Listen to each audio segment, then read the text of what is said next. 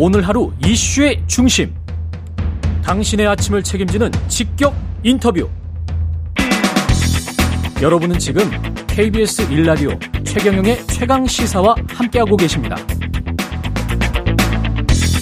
네, 사회 뉴스 각계의 다양한 노조 파업 소식이 지금 많이 있고요. 특히 화물연대 파업은 정부와 노조의 갈등이 격화되고 있습니다. 이번 사태에 윤석열 대통령은 북한의 핵 위협과 마찬가지다. 이렇게 비유를 했는데요. 계속 강경 대응입니다. 어, 경제사회노동위원회 위원장이시죠. 어, 김문수 어, 위원장님 전화로 연결돼 있습니다. 안녕하세요. 네, 반갑습니다. 예. 지금 상황이 뭐 어떻게 보십니까? 계속 그 노동자들 입장에서는 아마 이제 인플레이션 때문에 임금이 어느 정도는 인상돼야 된다 그런 기조가 전반적으로 깔려 있는 것 같아요. 그렇습니다. 뭐 임금 인상은 예. 어, 물가 상승률보다 높아야 되는데 뭐 그것도 지금 어려운 곳이 많죠. 그만큼 그렇죠. 기업 사정이나 경제 사정이 어렵기 때문에 예. 우리 경제가 성장이 순조롭고 성장률 이상으로 임금이 올라가면 또 이게 부담이 되니까 이제 성장은 정체돼 있고 물가는 올라가기 때문에 예. 모든 국민이 어렵지만은 노동자들 특히 어렵죠.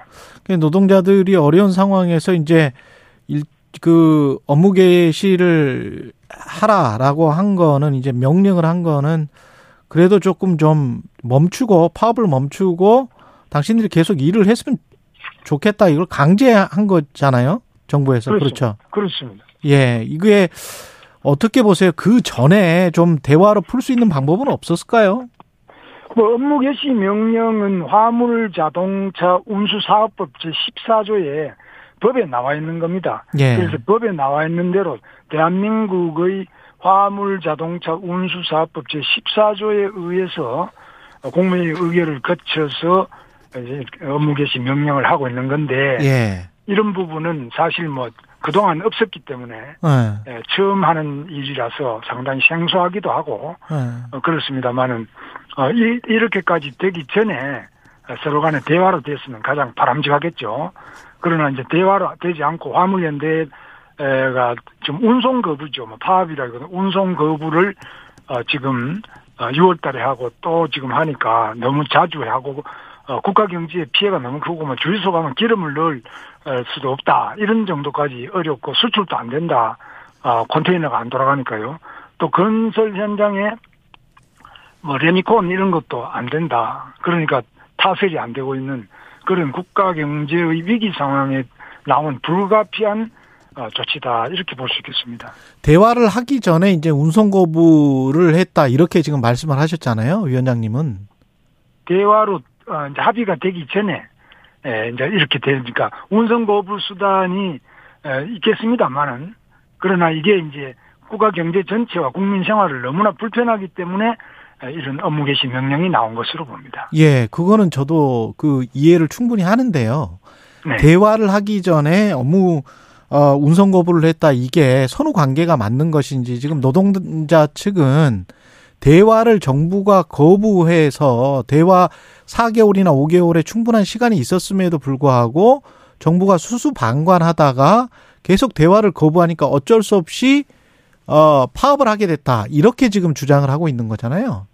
대화라는 거는 뭐 많을수록 좋습니다만은 예. 대화가 거부됐다 이건 아니고 대화에서 합의에 도달하지 못했다 이렇게 표현해야 되겠죠. 대화를 안 한 건 아니고 지금 그러면 했겠죠. 예.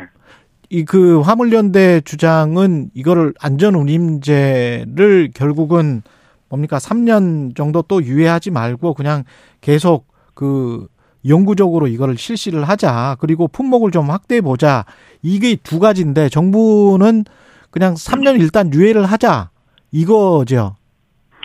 그렇습니다. 이제 사- 어, 정부는 3년을 하자. 예. 앞으로 추가로 3년을 더 하자고 원희룡 장관이 발표를 했죠. 예, 예. 예, 그랬는데 이제 3년 말고 계속 하자. 완전히 이 제도를 영구화하자라고 어, 하기도 하고 또 어, 지금은 컨테이너, 화물 컨테이너와 또 시멘트, 벌크, 그러니까 BCT라고 그러죠. 어, 시멘트 이 두 분야만 하는데 이거를 정유나 철강 일반 화물로 더 넓히자. 이렇게 이제 화물 어, 연대에서는 주장을 하고 있죠.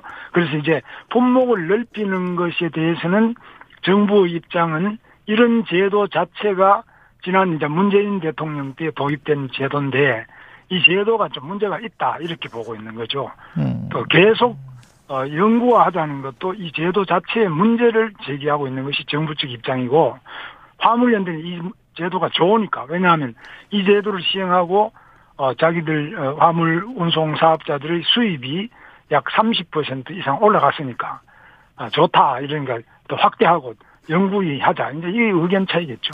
그 안전 운임제가 문제가 있다라고 생각하십니까? 경산호 위원장님은 어떻게 생각하세요? 그 문제가 있기 때문에 이렇게 계속 지금 시끄럽고 국민이 음. 불편하고 국가 경제가 어렵게 된거 아니겠습니까? 예. 문제가 없으면은 뭐 이런 분란이 일어날 건 없죠. 그래서 이 문제를 이제 어떻게 앞으로 잘 해결해 나가느냐, 대화냐, 아니면 이렇게 운송 거부와 업무 개시 이런 강대 강이냐 이런 문제가 있겠는데 예. 대화로 해결할 수 있으면 가장 바람직하겠죠.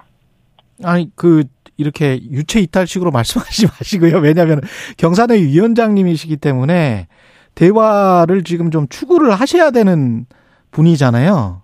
근데- 대화를 했습니다. 저는 대화를 하고 있고요. 예. 근데 이 누구랑 대화를 가지- 누구랑 대화를 하고 계세요?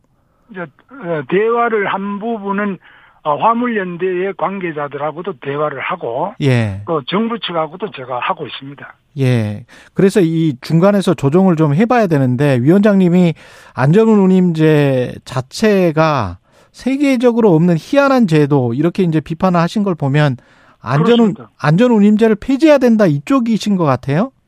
폐지보다는 개선이 되지 않으면 이 명칭도 안전 운임이 맞느냐 아니면 최저 운임이 맞느냐 사실은 최저 운임 제도를 도입을 할 수 있겠죠. 음. 그러나 이 최저 운임제를 도입하게 되면은 그럼 화물에서 컨테이너나 아, 시멘트 분야부터 할 거냐 아니면은 이제 법인 택시나 개인 택시도 지금 상당히 어렵지 않습니까? 예. 택시도 어, 택시나 이런 것들도 할 거냐? 택시보다는 지금 그래도 좀 나은 것이 이 화물의 에, 컨테이너나 아, 또 이 시멘트 분야는 어, 개, 개인 택시, 법인 택시보다는 어, 오히려 조금 소득이 괜찮은 편입니다. 그래서 이건 이제 어느 쪽부터 먼저 할 거냐, 어떻게 할 거냐, 이것이 또, 어, 운송료를 너무 높인다든지, 그렇게 되면 국민이 또 불편을 느끼지 않습니까? 기업이 부담이 가겠죠. 기업이 그 기업도 그렇고 그걸 다, 다 이제 국민으로 이야기를 해버리면 지난번에 시멘트랄지 철강 올라갔을 때는 기업들이 힘들다고 해서 기업들은 다 높여줬잖아요. 정부가. 그렇습니다. 예. 그러면 이번에는 지금 노동자들이 힘들다고 해서 노동자들이 안전운임제 계속 하자라고 하는 게 왜 타협이 안 되는 거죠? 이게 상식적으로 지- 지난번에는 기업에는 타협을 해줬으면서 왜 타협이 안 되는 건지 제가 그걸 잘 이해를 못 하겠어요. 그래서 타협이 안 되는 것은 그만큼, 어, 무리하다고 생각하세요? 아니? 안전 운임제를 확대하고 이러면은 점점 더 예를 들면은 예. 기름 정유 부분에서 높였다 그러면 우리가 주유소 가면 기름값이 올라가죠. 예. 기름값이 올라가면 그 기름 회사가 어렵다기보다는 소비자가 어렵지 않습니까? 아니 결국은. 지난번에 그러면 건축비 올렸을 때는 그러면은 집값이 올라가니까 소비자가 어려워지는 거죠.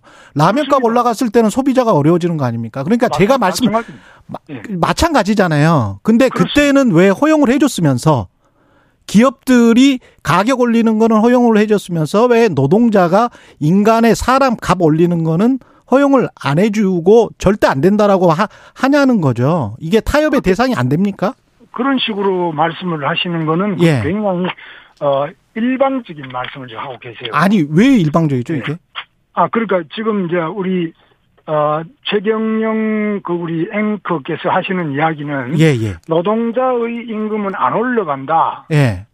그리고 일방적으로 그렇게 이야기 안 올라간 게 어디 있어요? 아니 그러니까 조정은 조정 안전운임제라는 게 예, 예. 안전 운임제를 하면은 그만큼 30% 내지 제가 안 올라간다라고 하는 게 아니고 아, 방금 왜 말씀하셨- 왜못 올려주냐 그그 어떤 어떤 선이 있을 것 같은데 아니, 조금이라도 삼년도- 올려줄 수 있는 그 어떤 그 어떤 뭐랄까요 타협 점이 없느냐 전혀 없느냐 이걸 여쭤보는 거예요.